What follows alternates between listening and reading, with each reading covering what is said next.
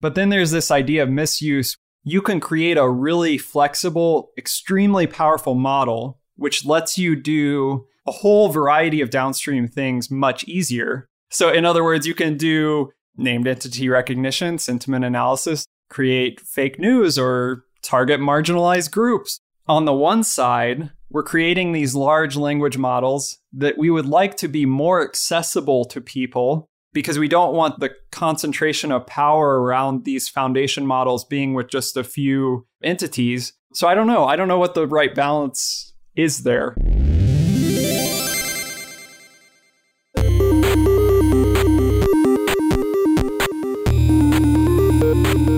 Hello, friends, Jared here to tell you about Changelog Plus Plus, our membership program for those of you who want to directly support our work. Your Plus Plus membership gets you closer to the metal with extended episodes, makes the ads disappear, and takes our audio to the next level with higher bitrate MP3s. You can join today at changelog.com slash plus plus.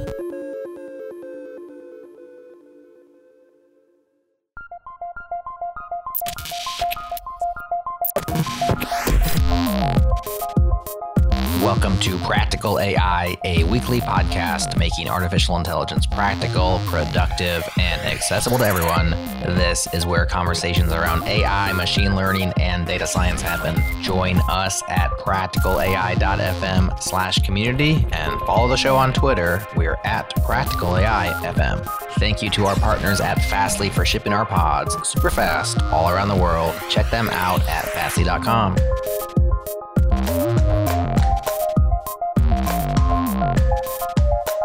Well, welcome to another fully connected episode of the Practical AI podcast.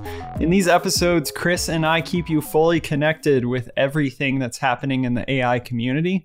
We'll take some time to discuss some of the latest AI news, and then we'll dig into some learning resources to help you level up your machine learning game. I'm Daniel Whitenack. I'm a data scientist with SIL International, and I'm joined as always by my co-host Chris Benson, who is a tech strategist at Lockheed Martin. How you doing, Chris? Doing great, Daniel. How you doing today? Doing pretty good. How's the strategy world? after that our last fully connected when we were talking about innovation teams and stuff a lot of those uh, ideas have been swirling around in my mind and i just figure that's like what the life of a strategist like you're you're thinking about those things all the time. So i've been thinking about you over the past week as you you've been strategizing. We pretend like we know what's going to happen next. It's a great gig if you can get it yeah, well, that's the thing. Isn't the saying like if you try to predict the future, that's like the one thing you can be sure you're going to get wrong. Yeah, yeah, yeah. I'm pretty okay being wrong too. yeah, you, you, sort of embrace that. we did the strategy one, and then I know we've we've talked about data fabric recently. And that's also been another yeah, interesting yeah. thing. I'm still working on that pretty intensely, uh, and some stuff that I'm doing, and having a good time because you know what this this whole AI thing keeps rolling forward. Yeah, yeah, definitely. And there's something I wanted to bring up in this episode and and sort of talk through with you. It's not like an extremely recent thing. It was back in, I think, August that some of this came out, but we haven't talked about it yet. And I realized we haven't talked about it yet. And at the time, there was a lot of language floating around that I didn't really know like what people were meaning when they said this stuff. You know, I've kind of circled back to some of that and kind of figured out what what we're talking about at least a little bit and I'd love to talk through that with you and that's around the topic of foundation models. So, this is something that was work done at Stanford University, actually in a center for research on foundation models, CRFM at Stanford University. And they came out with a fairly lengthy and very interesting report on this topic, which they're calling foundation models. And I remember at the time, people were sort of like responding to, I think mostly the the name foundation models like oh well what are you like maybe there's, there's some hubris around like saying hey we're we're working on foundation models which are the foundation of of ai i think clearly they've they've also released some articles around this or blog posts and i think that clearly wasn't you know at least their intention But it's a super interesting article. So the the article that they wrote is on the opportunities and risks of foundation models. First off, I guess Chris, have you come across this term? I have come across it and I too have found it confusing in the same way. And so this is an interesting article that you found here. You want to give us a definition? Well, I figure that being in the good spirit of a programmer, I would just rather copy and paste okay. um, than create my own. So we'll go for the definition from Stanford. Okay. And that's actually, I think, a good thing to start with just sort of parsing through. So they say, we define foundation models as models trained on broad data in parentheses generally using self self supervision at scale that can be adapted to a wide range of downstream tasks. So let's sort of take a step back and parse through that. I think most of our listeners are familiar with some type of models, um, that jargon. By this, probably we're meaning mostly like neural network type of models, uh, mo- modern model architecture, but basically some sort of parameterized function in code, right, that is trained based on some data using training algorithm of some type, an iterative training process. And so that's a model. And it is, they're saying foundation models are trained on broad data, generally using self supervision at scale. So some of those terms, particularly self-supervision, might not be the most familiar to people. Have you have you run across this in your own work, Chris? Yes, in terms of different levels of supervised learning and and the the fact that we are now more and more training models that are either unsupervised or at some level uh, between that self-supervised. The thing that I am curious about here is how should I think about this in the in terms of transfer learning? Is this something that I would use as a base for transfer learning to build upon? Yeah, I think that when they're doing their report, two things or the two kind of pillars on which foundation models that they're calling them are built. If I'm remembering right, they talk about transfer learning and scale.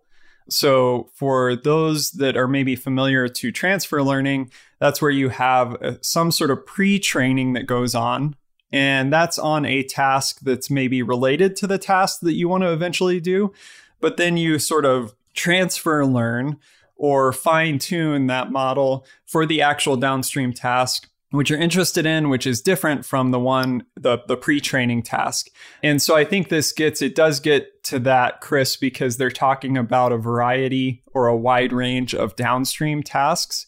So this is the scenario where you had some pre-training that happened on one of these foundation models, a, a large model, and then your transfer learning, or maybe in a zero shot or few shot way, that model is able to perform a, variety of downstream tasks. So fit into that zone of like transfer learning, zero shot, few shot type of scenarios.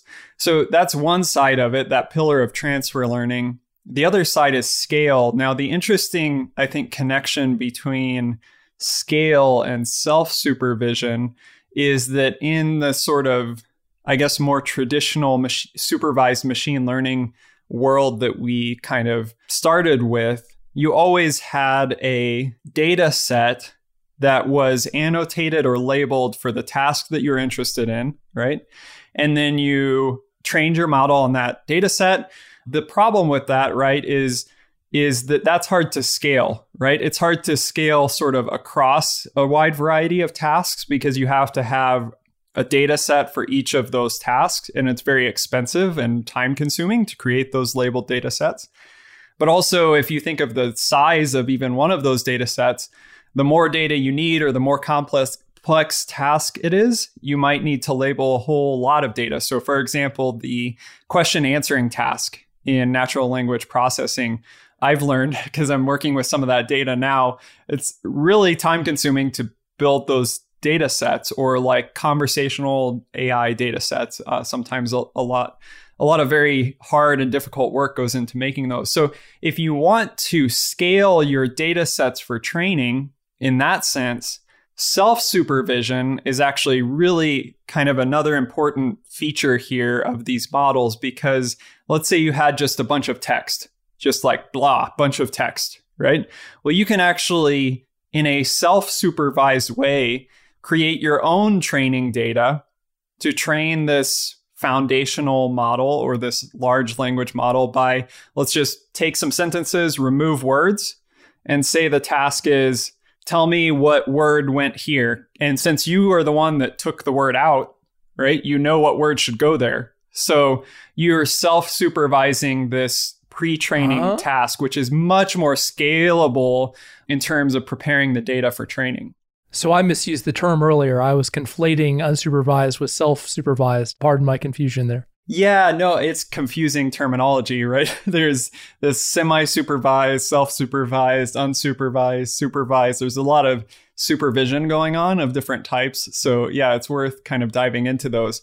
But yeah, I think the idea is we're really talking about scale, and you can't build large data sets, at least not in a cost efficient, time efficient way, if you're always thinking just in terms of supervised learning. Yeah, fair enough. So how might you how might you think about implementing this? If you're out there and you're interested in moving into this as a new skill set that you want to develop for your organization, what would a good first step be? Yeah, well, I think that that's a really interesting question in this in this work because actually one of the things that they talk about because they're talking about opportunities and risks with foundation models is that accessibility and homogeneity are things that come up with foundation models meaning that actually me like my team working I might not be able to create one of these foundation models, right? Because I don't have the resources. So, just to give a, a, kind of couple examples, we're talking about here things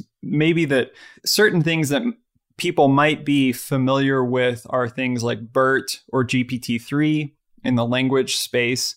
But then there's other computer vision models and other sort of modalities, speech models, uh, like thinking of wav2vec or other things so if you imagine like tasks in computer vision, tasks in natural language processing, tasks in speech technology, and you look at what people are doing now, very often a bulk of the things that people are doing are sort of homogeneous in the sense that they're all built on one of these foundation models, whether it's BERT or wav2vec or one in the GPT variety, or, you know, all of these are sort of built on one of these foundation models. Like we fine tune BERT to do this, or we, you know, transfer learned this foundation model to do that.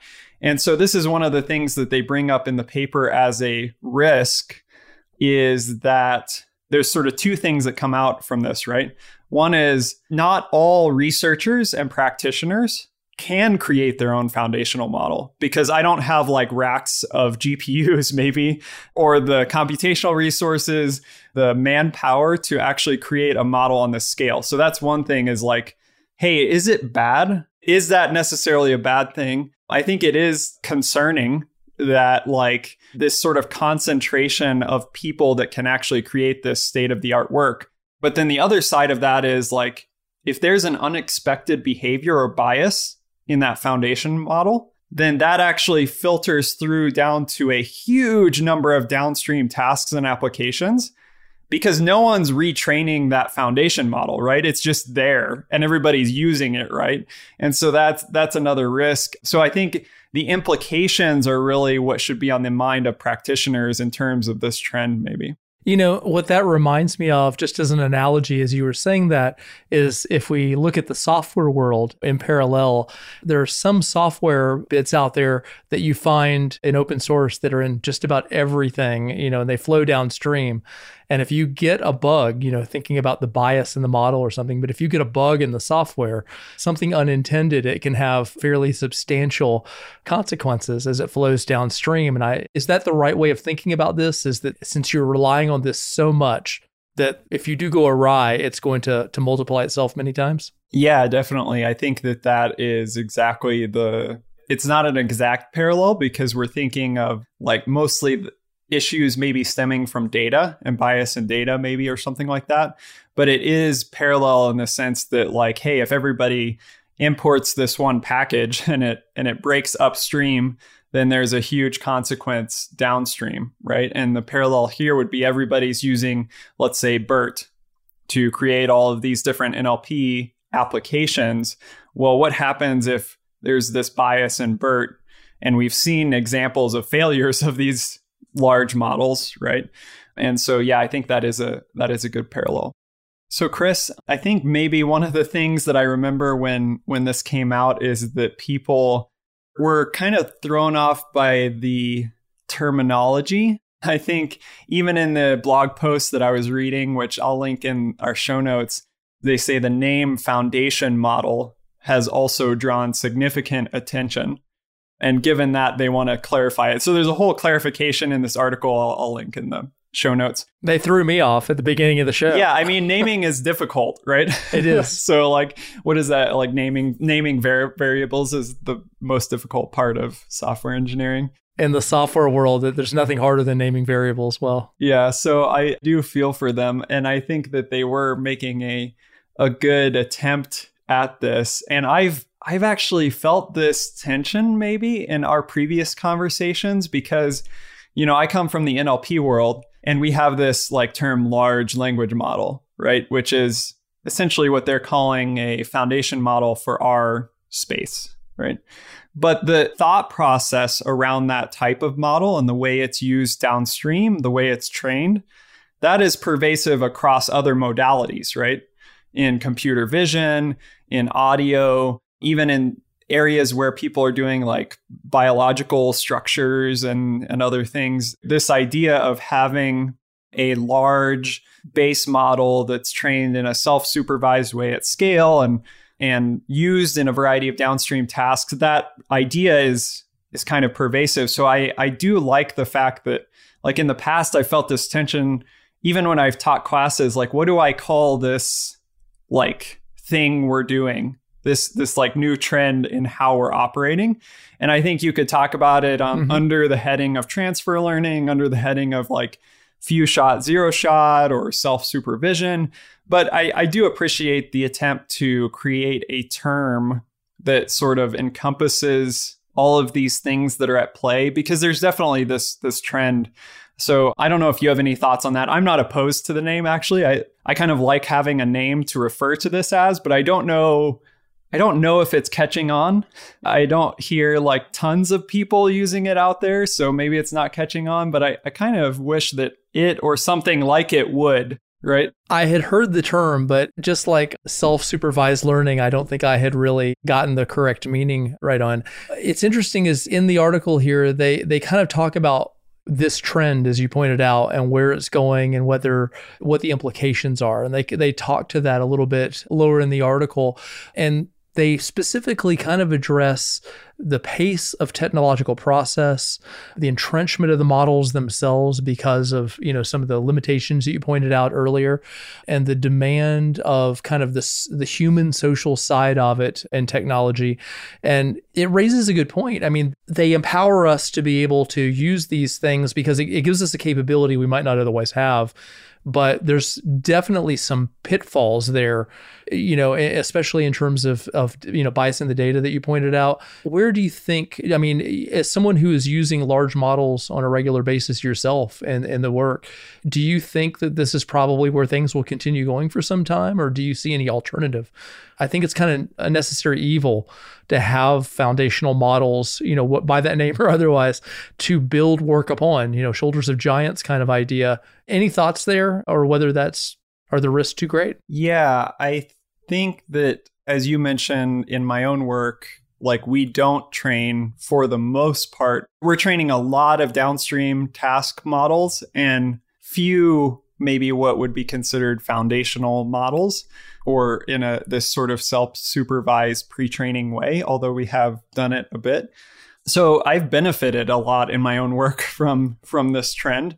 And I think it does come with risks though. I think when I was going through this article and thinking things through, a lot of it centered around sort of concentration of power and other kind of trends in the AI world, especially because I work at a nonprofit that works with minority language communities. for the most part, local languages, minority languages are left out of foundational models in the NLP world, right? So I, I already view this as an issue.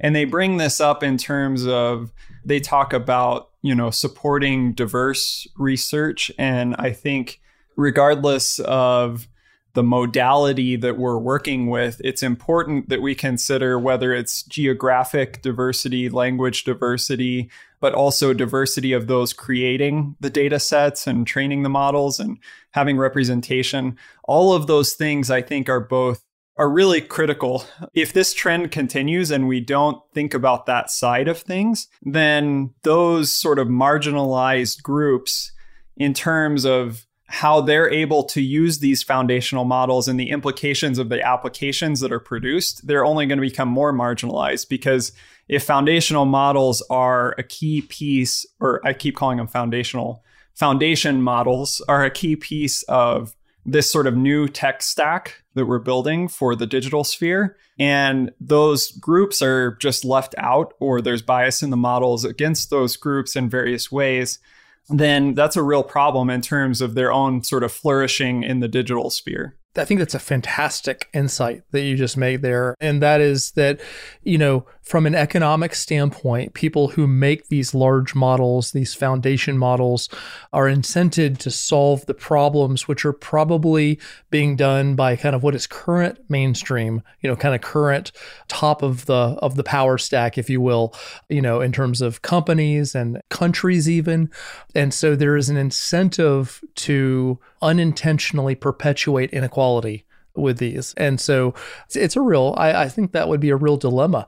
How might you tackle that going forward to where if if we're looking at foundation models as being somewhat core to most workflows in the AI space because they're available and they accelerate where you're trying to go, but that they are built on imperfect data that has bias that that leaves out marginalized groups do you just iterate and add those in and redo that? There's a certain investment, obviously, to be made in that. Do you have any thoughts on least evil path forward to get the best foundation model with the least amount of unintended consequence over time? Yeah, it's a difficult question. My sense is that that is why Stanford created this center, although I wasn't, I haven't we would love to have someone from the center on the podcast, but I haven't talked in detail about the motivation Indeed. to them. So I, am not spe- putting words in their mouth. But I think there's multiple sides to this. I think one side of it is having,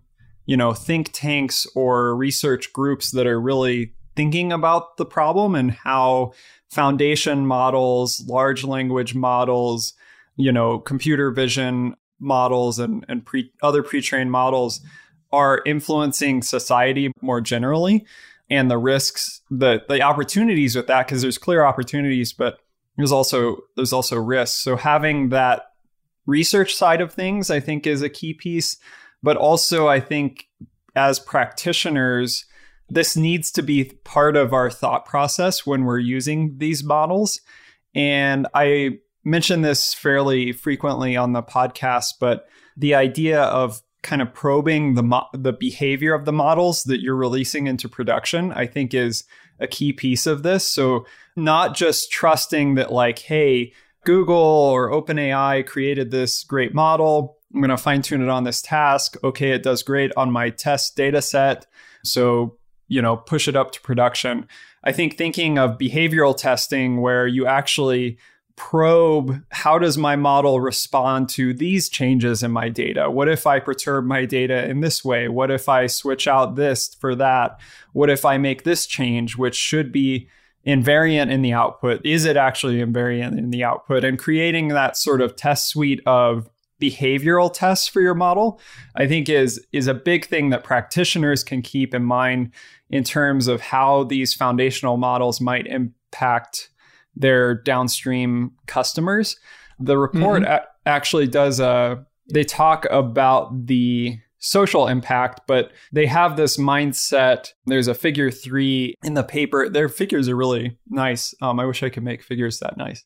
They talk about these sort of almost like a value chain or something of usage of these foundation models, starting from data creation through data curation, through training and application and deployment. And they think about the impacts of those models al- along that chain. So, like, there are real people on either side of that chain, right? What is the diversity yeah. that's represented in those groups? And what might be the impact of having biases in this sort of data producers or the consumers side, the makeup of the consumers? So, I think that's a really good way of thinking about it and having that more holistic picture in mind is is helpful. Yeah, you know, as as you were going through that, it struck me that that in addition to kind of accounting for the unintended consequences behaviorally as you perturb data and stuff, that the flip side of that coin becomes vulnerabilities from a security standpoint in terms of of affecting the outcomes of of foundation models or or any model for that matter by doing that. And so it just just has a greater a multiplier, you know, associated with the foundation since you're building so much on top of that. So as we look at this in the days ahead, it will be interesting to see as well uh, what the security implications are of protecting the end users that are impacted by this. Meaning you know the, the model will change the behavior of lots of different you know executions on that where people are are using it for various use cases that affect people. I would conclude by noting that in all of this that we're talking about it's starting with human beings and it's ending with human beings. And we are a little bit at the mercy of the models as we're trying to make improvements in other ways in our lives to to do things productive in the world. It's a curious set of problems that we face going forward. Okay, Chris. So in continuing our way through this material that that Stanford has put out, they actually do have I think your point made around like people on either side of this they talk about emphasizing the role of people so i think they're they're very much with you in that they also use this terminology in terms of how to mitigate some of this risk and vulnerability stuff. They talk about how foundation models can and increasingly should be grounded. Now, that was also a term that I wanted to make sure that I sort of dug into a little bit because maybe it could mean a variety of things. Is that terminology you've you've come across? No, I, I ran across that in the article a moment ago, uh, just before you said it, and I was wondering, and then you went there. I was wondering, what do they mean by grounded? So, what do they mean by grounded, Daniel? So it is interesting that there's sort of a couple of ways that you could come at this, and and I found people like talking about this idea of grounded models coming from the vision perspective, but also coming from the NLP perspective. Both, I think you, you can kind of get to the same idea from from both directions. If you're coming from the computer vision side, you might want to look up up some uh, some things about CLIP, which is is a model that's being talked about or a methodology that's being talked about quite a bit. But from the language side, the interesting thing about language is that language is sort of a way to encode knowledge about the real world in some sort of concrete way, right? Like even the words that I'm talking about right now, I have thoughts and ideas in my mind. I have perceptions of the real world and I'm encoding them in a in a concrete set of symbol representations, right? And so there's a set of symbols that aren't really like like the set of symbols DOG, you know, conjures up ideas in my mind about what that those that set of symbols mean. And i know it does for you as well having 10 or more of them at any given time. Yeah. but those symbols are representative of things that are grounded in the real world right? The, it's just a sort of symbolic representation of things that are grounded in the real world. And so this idea of grounding is thinking about more widely like, well, instead of, you know, always just having a labeled data set that says like, oh, here's DOG, here's dog in my text, and that's an entity. I'm going to label it as an entity of some type and, you know, do named entity recognition or something. Well, thinking about a language model being grounded is a much broader way to look at this where you realize, oh, well, that has other representations that are actually grounded in kind of multiple modalities of how people experience dog. And language is just one of those, right? Or, or textual language is just one of those. There's also a way to say dog, right, in audio. And there's all sorts of, of course, the internet is filled with images and videos of dogs, and there's drawings of dogs. And so there's not a single sort of element that's representative of dog in any modality, right? You could you could do the same from vision, right? If you have a single picture of dog in your data set, your model is going to assume that's the only way you can represent dog, right? And so when you see a different type of dog, it might cause your model to have a vulnerability because it's not used to classifying a pug as a dog when it, all it's seen is a golden retriever, right? And so the idea of grounding, and you know, if anyone wants to correct me, our, our listeners can correct me, but it really has to do with pulling together these modalities of data to ground our model in more than just a sort of single symbolic representation of of an idea, but building multimodal models mm-hmm. that can ground our ideas or our perception of these ideas in these sort of multiple modalities to increase robustness and flexibility, especially if we're using these on a variety of downstream tasks. I feel like I said a lot there. I don't know if any of that came true. If I'm understanding you correctly, correct me if I'm not, but you're basically saying having that diversity to achieve what the model is representing. So the representation is built on diversity, gives it that robustness, it gives it that ability to to recognize all the things that that representation might take the form of. Is that a, a good way of summarizing? Yeah, yeah. So I looked up a, a few things here in terms of this idea of grounded I like the description from actually from DARPA, which um, you know I know you're you're a fan of, but uh, they talk about the explosive growth of language models and all this stuff, and they say, you know, ML suffers from a need to train on large amounts of annotated data, and then they talk about this sort of project that they're talking about, which is related to grounding aims to enable computers to acquire language in a manner similar to how children do, because children acquire language based on their perception of oral and visual information, not just textual information. It's not just like you teach a child to read based on just text apart from audio and visual. So it's a sort of broader way of thinking about how you teach a certain learning, how we teach our models the information that they need to know, which is actually encoded in multiple modalities. And it might not always be like audio and video. Maybe it's related to like physics about how the world works or something like that. Understood. I, I just want to note as an aside that I prefer your definition of grounding far more than the one I usually get, which is me on the weekends. It's my wife telling me, no, you're not going to go fly that Cessna. You're going to do yard work instead. You, you, sir, are grounded. That's what I usually hear. so yours is uh, a much better definition in my book. Yeah, yeah. And you can think of how this would create or could create vulnerabilities, right?